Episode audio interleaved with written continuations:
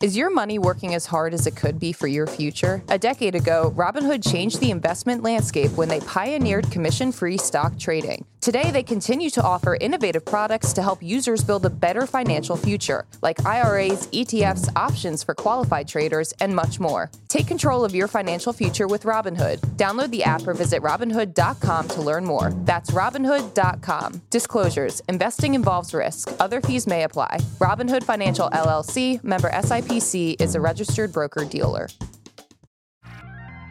Good morning, Brew Daily Show. I'm Neal Freyman. And I'm Toby Howell. On today's pod, the Sam Bankman-Fried trial begins over what could be one of the largest business frauds in history. We're definitely going to talk about that. Then Katy Perry is locked in a mansion dispute in California that has gotten so messy it could affect real estate laws across the country. It's Monday, October 3rd. Let's ride. Toby, what day is it? It's October 3rd. So, for anyone who doesn't get why we keep saying that, it's a famous quote from Mean Girls. Lindsay Lohan's character is asked what day it is by her crush, and that day is today. But, Neal, I just want to know do you think Mean Girls is on the Mount Rushmore of most quotable movies? It is extremely quotable, but I was looking through my list of the most quotable movies. It is in the top 10, but it's not in the top three. Here are my top three. Number one, I got to go Step Brothers, our Bonita Fish Big. It's too good. Number two is Big Lebowski. And number three, I have from way back when, Shrek, because I could not stop talking about that movie. I'm eating waffles. Dang, this makes me want to watch all those movies. Before we jump in the news, we do have a quick message from today's sponsor, Yahoo Finance. Neal, the Las Vegas Sphere opened over the weekend, and I wanted to gauge what the public reaction was and see how its parent company fared in the markets so I could break it down for you guys, the listeners. And that's where Yahoo Finance comes in. I moseyed on over there to read some news and get high quality, real time market data all in one place. Yeah, and it's so simple to use and find what you're looking for. This is not a Bloomberg terminal. Instead, it allows you to get in, check that Sphere stock is up 11%, or keep tabs on what else is on your portfolio and get out without having to parse through the complex interfaces that finance is known for. To see what we're talking about, check out finance.yahoo.com. That's finance.yahoo.com for markets data you can actually use. Let's start our show in a New York City courtroom where jury selection will begin today on the business fraud trial of the decade.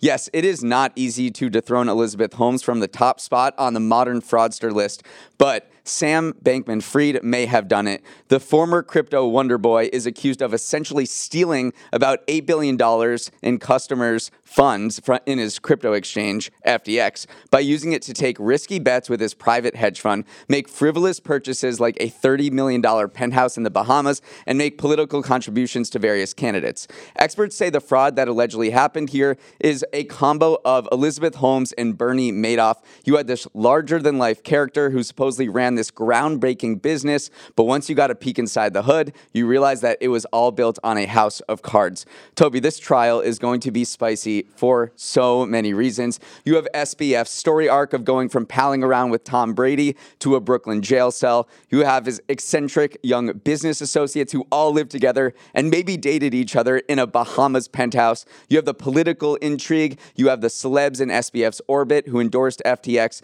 And you also have the money involved. So much money that SBF allegedly swindled from customers as he built up his net worth to at one point becoming the 60th richest person in the world.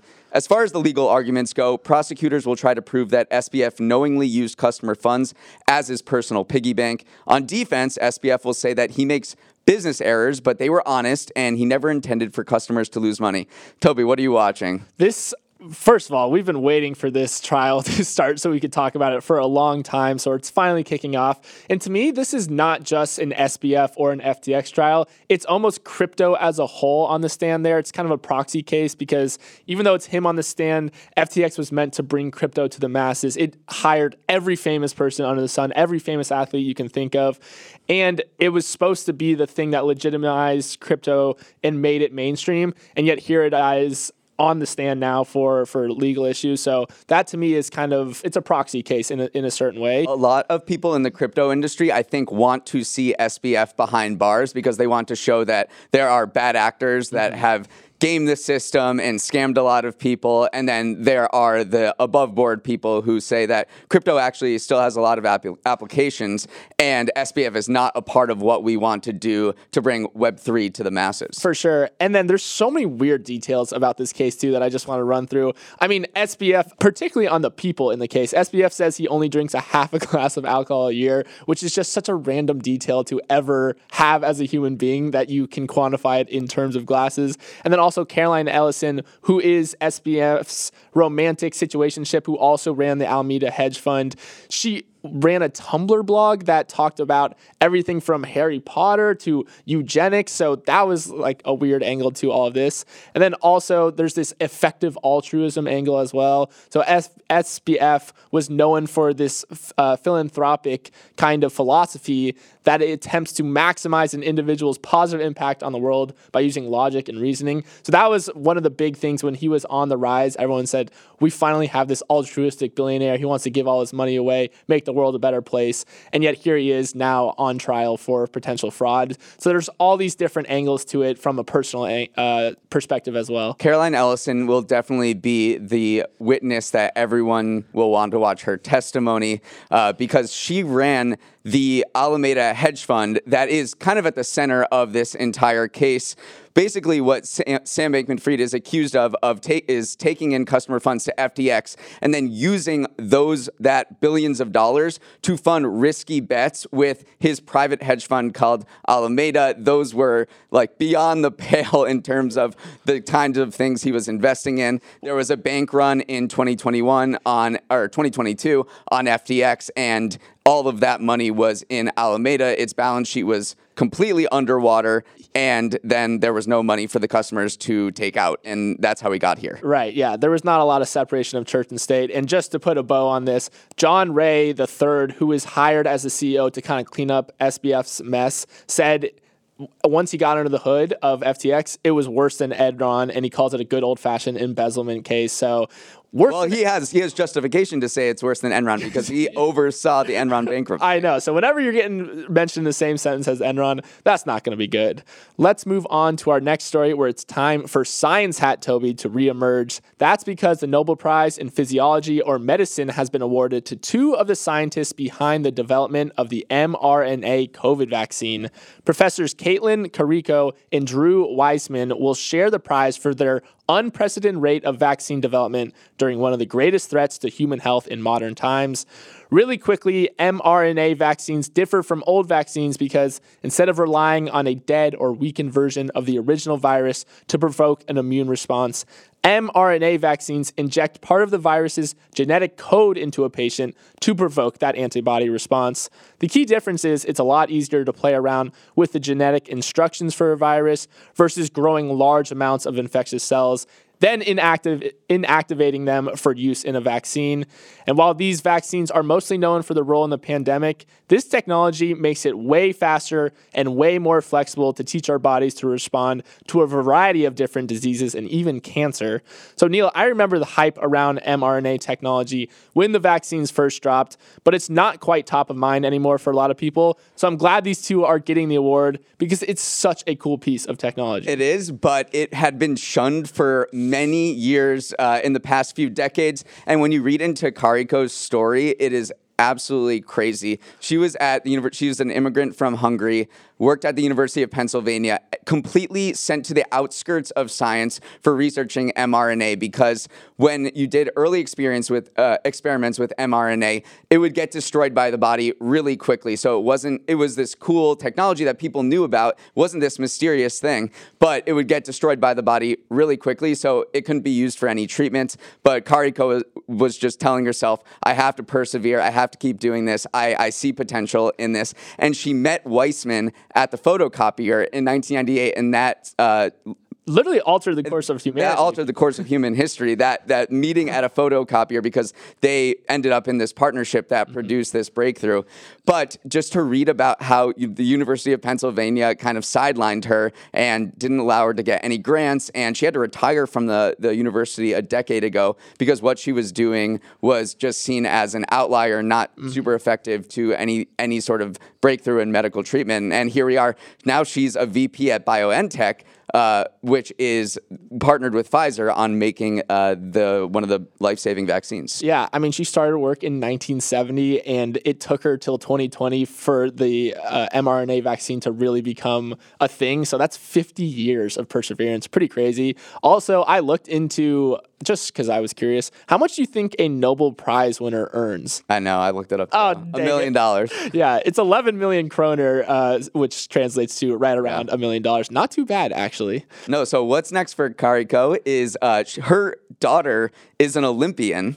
She's a gold medalist, and she's going to try to start uh, a business with her.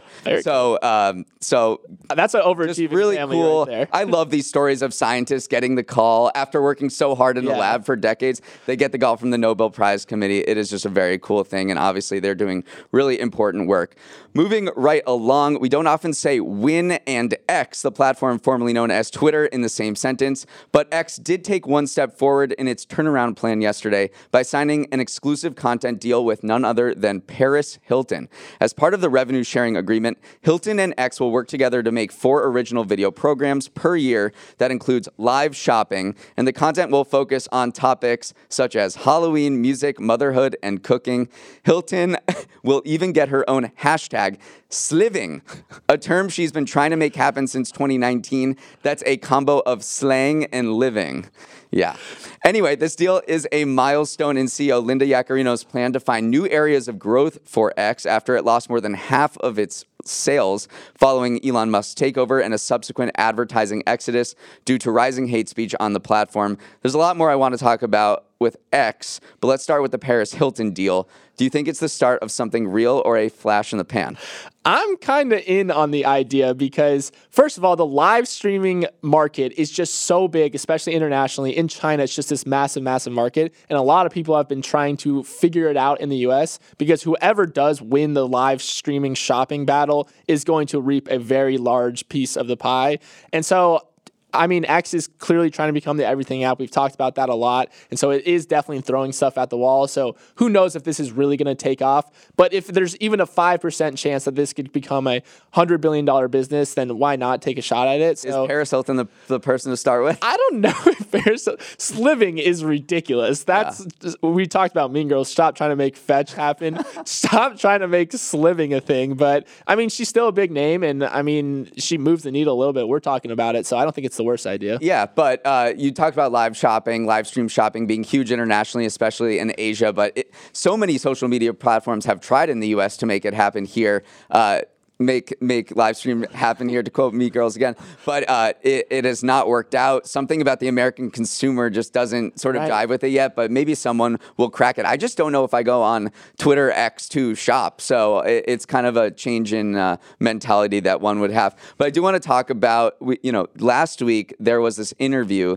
that Linda Yaccarino gave at the Code Conference that was the talk of all tech circles because it highlighted the disconnect between her and and owner Elon Musk.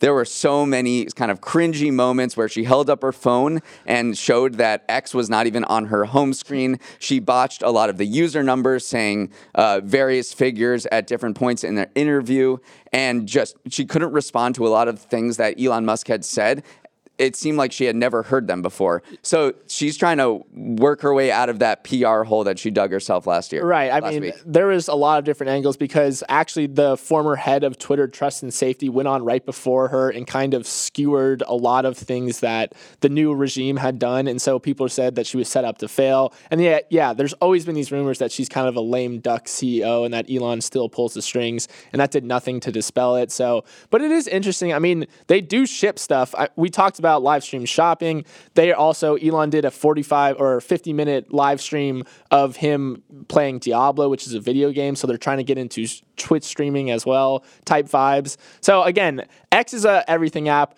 I'm on board with the everything app idea concept if they can monetize users in the most intelligent way possible. So they already are paying users based on the impressions they get from writing. If then they also pull in uh, if you can monetize video views as well, and then also get live streaming as well. So suddenly you're a creator and say, wait a second, I can monetize every single part of kind of the creative sphere all under one hood. It becomes a compelling proposition. So even though all these setbacks, like this interview was awful, it didn't go well, all this, like the rise of hate speech on the platform, if they can figure out the creator side, I do think that there is a path forward for, for X. All right, Neal, before we jump into our next half of the show, we're going to take a quick break.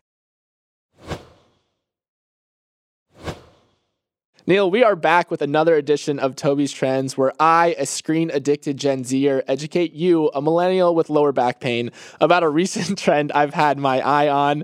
And that trend is influencer owned brands making it mainstream. So I'd venture to guess that most of our listeners know who Mr. Beast is. He's the biggest individual YouTuber in the world and has recently dipped his toe into other business ventures as well. One of those ventures is a chocolate bar brand called Feastables. Now, Feastables is a juggernaut already. Soon after its launch, it was already pulling in over $10 million a month. But the reason we're talking about Mr. Beast and Feastables is that they just became the jersey sponsor for the NBA's Charlotte Hornets. Neal, this is a pretty big deal. The sponsorship is worth a reported $5 million a year. So Feastables has to be making some cash to be able to afford it. And in fact, when the Morning Brew Twitter account tweeted about the deal, we included that $10 million a month stat, and Mr. Beast hmm. responded responded to us and said we needed to add a zero to that number. So you do the math. But what is also interesting to me is that we are increasingly seeing the lines blur between creator led brands and more traditional media properties like the NBA. This is an example of a YouTuber going extremely mainstream. I think it's really cool. I mean, this guy, Mr. Beast, his name is Jimmy Donaldson. He's literally just a dude from North Carolina who loves basketball, and he's built himself a big enough of a brand and made enough money to sponsor his favorite basketball team and get his brand up on the jersey. So I don't really have anything more to I don't have anything to complain about. I think this is so cool. I wish I was in a position to do this. I would do it for the Sixers. I do that is morning true. for daily on the Sixers. Oh, that would be it. so cool. I do think it is more of a passion project because yeah. the whole idea of a creator led brand with someone with the scale of Mr. Beast is that you don't have to pay for advertising because you control the means of distribution. You have a YouTube channel that pulls in 100 million views every single video you post. And so everyone was kind of scratching their heads saying like you don't actually need the NBA Mr. Beast. But I do think he does love basketball. He is a North Carolina boy, so it does seem like maybe this is just something that maybe he, reach new audiences too. Right, I mean, you will. The people who watch the NBA and the people who watch Mr. Beast YouTube maybe are different different audiences. So you can't always rely on your own YouTube channel to get your your message across or get your brand out there. So yeah, maybe some you always have to spend money on advertising, as we'll talk about in this next story. Even Tesla, after decades of not uh, advertising, they have started to. So you reach a limit with organic right. reach. Neal, that was a great transition. So I'll let you I'll let you ride. All right, I'll ride that story. transition for our next story. We have a food fight in the freezer aisle. Cooler Screens, a company that sells digital cooler doors, is suing Walgreens for $200 million in damages, saying that the chain didn't fulfill its contract of using its digital displays across all the stores it said it would. Okay, what the heck is a digital cooler door? Well, imagine going into Walgreens for an Arizona iced tea, but when you get to the beverage aisle, instead of seeing a transparent glass door, you see a digital display that shows you advertisements and also shows a digital rendering of the contents of the refrigerator. Cooler Screen says the goal is to give consumers more relevant information about what's inside the fridge or freezer. Its CEO says this is the future of retail and shopping, but it doesn't seem like a future Walgreens wants to be a part of anymore. Customers notice these internet connected doors in 2022 and posted viral TikToks complaining about them, saying that they made shopping way more complicated than it needed to be. Walgreens, for its part, said Cooler Screens did not meet its contractual obligations by providing bad technology that often glitched. Cooler Screens has shot back that Walgreens has poorly maintained refrigerator infrastructure. So here we are in a legal dispute over digital doors in convenience stores.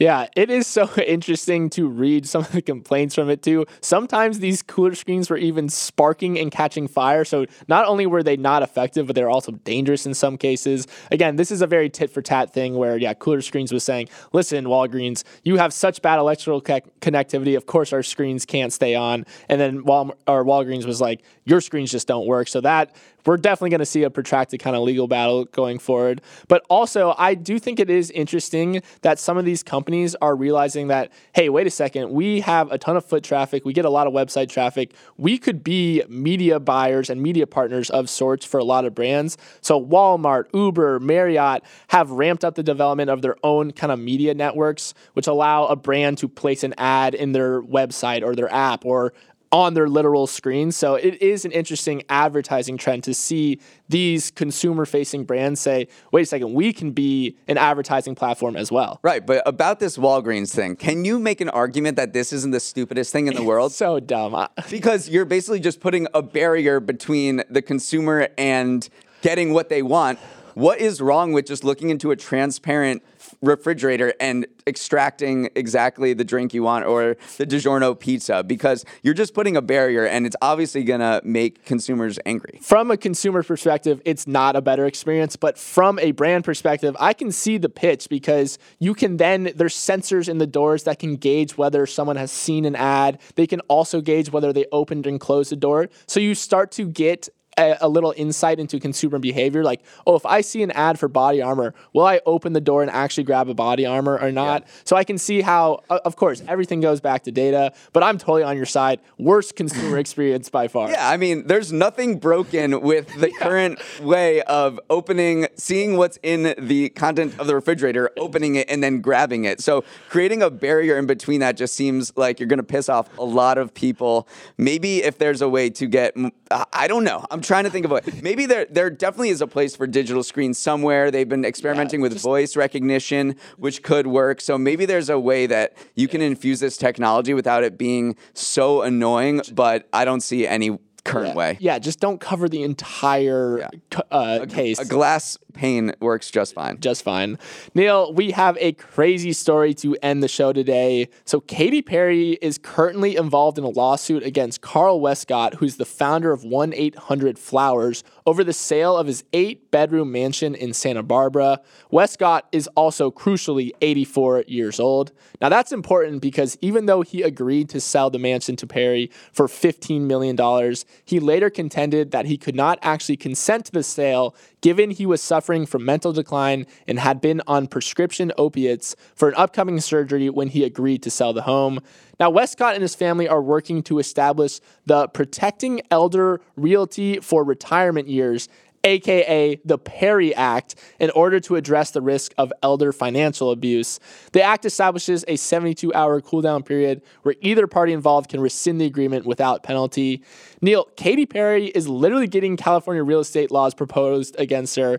And the wildest part is this, this is a pattern for her. This is not the first time. So back in 2015, I believe it was, Perry wanted to buy a former con- convent from a bunch of nuns, and they didn't want to sell it to her. They wanted to sell it to someone else. So there's this legal battle, and Katy Perry eventually won out. But the most uh, famous thing that happened during that trial was that a nun collapsed and died during the legal proceedings. So people are saying, Katy Perry, why are you just taking? Why? What do you have against older people here? It is insane that this is a repeat offender type case. One of the nuns during that case said to just please stop pursuing the purchase. It's not doing anyone good except, and it's hurting a lot of people. So I don't know why she keeps finding herself on the other side of yeah these kind right. of elder cases. okay, cases. but yeah, everyone's accusing her of elder abuse here. But I just want to talk about whether this cooldown period. I was looking into whether this cooldown period exists. It does exist in some other countries, and British Columbia just instituted uh, a three day waiting period where parties can back out, but it's only on the side of the buyer. So this would be on the side of the seller, but in British Columbia, a buyer can back out, and the FTC for some uh, transactions in the United States allows a buyer to back out. This protects the seller, and Katy Perry's team said this guy had a lot of showings of the property. I mean, they, they are saying he's Westcott is saying that he was on painkillers and he wasn't fully there and he has early onset dementia. And Katy Perry's team was like, this guy was showing the property. He drew up all these contracts before he was on these painkillers for surgery. So right. there are certain laws that a, there is a cool down period across many transactions. in the world uh, across various jurisdictions for every type of purchase you can think of. Uh, but uh, I don't know whether one exists for uh, uh, for saying a seller can back out of a contract Yeah. that they. it feels like you could never trust any deal because if both sides can black out. But I do think the damning timeline here is that uh, Westcott was discharged from the hospital after undergoing a major six hour back surgery on July 11th. And then on July 14th, he signed the contract for the sale of his home. So I could see that just three days, you're definitely on some sort of medication to manage the pain. So I do think there is a case that maybe he wasn't in his right frame of mind. Either way, Katy Perry, you do not want to be associated with uh, an elder abuse yeah, law. nuns and now this. It's insane. All right, that is a wrap on today's show. The Phillies begin their playoff run tonight. Nothing like October baseball. Quick reminder ahead of our holiday show next Monday, please submit topics you want to hear us debate at the email morningbrewdaily at morningbrew.com. We're going to do a whole show themed on bullish or bearish. Toby and I are going to go at it. Let's roll the credits. Emily Milliron is our editor and producer. Sam Velez and Raymond Liu are associate producers. Uchenna Ogu is our technical director. Billy Menino is on audio. Hair and makeup won the Nobel Prize for not showing up. Devin Emery is our chief content officer, and our show is a production of Morning Brew. Great show today, Neal. Let's run it back tomorrow.